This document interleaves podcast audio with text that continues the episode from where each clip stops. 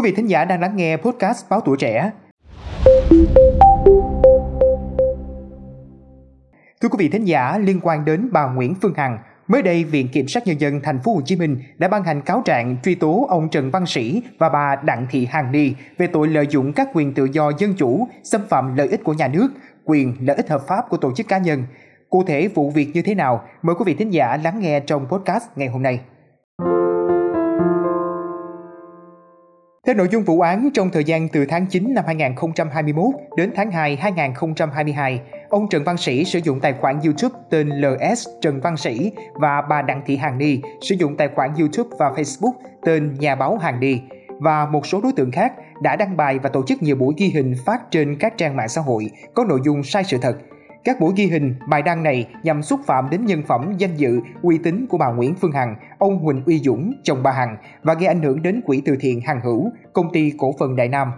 Do vậy, bà Nguyễn Phương Hằng đã làm đơn tố cáo gửi các cơ quan chức năng yêu cầu giải quyết theo thẩm quyền.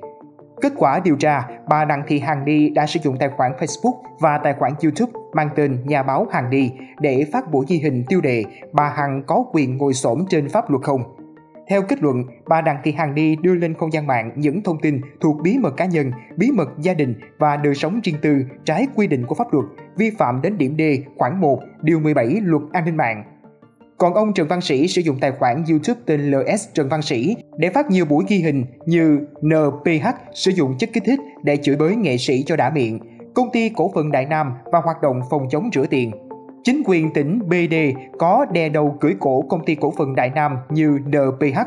Dũng lò vôi đã thất bại toàn tập qua livestream sáng, vân vân.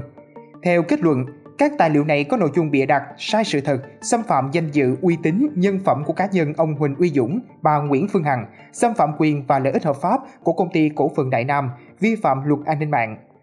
Trước đó, bà Đặng Thị Hằng Ni từng là người có quyền và nghĩa vụ liên quan trong vụ án lợi dụng các quyền tự do dân chủ, xâm phạm lợi ích của nhà nước, quyền lợi ích hợp pháp của tổ chức cá nhân mà bà Nguyễn Phương Hằng là bị cáo đã được Tòa án Nhân dân Thành phố Hồ Chí Minh xét xử sơ thẩm và tuyên án ngày 21 tháng 9, 2023. Trong vụ án này, bà Nguyễn Phương Hằng bị tuyên phạt 3 năm tù, Bốn đồng phạm với bà Hằng cũng bị tuyên án tù, gồm Đặng Anh Quân, 45 tuổi, giảng viên trường Đại học Luật Thành phố Hồ Chí Minh, 2 năm 6 tháng tù, Nguyễn Thị Mai Nhi, 40 tuổi, trợ lý tổng giám đốc công ty cổ phần Đại Nam, Lê Thị Thu Hà, 31 tuổi, nhân viên văn phòng công ty cổ phần Đại Nam, Huỳnh Công Tân, 29 tuổi, trưởng phòng truyền thông, công ty cổ phần Đại Nam, 1 năm 6 tháng tù cùng vì tội lợi dụng các quyền tự do dân chủ, xâm phạm lợi ích của nhà nước, quyền lợi ích hợp pháp của tổ chức cá nhân theo khoản 2 điều 331 Bộ luật hình sự năm 2015, sửa đổi bổ sung năm 2017.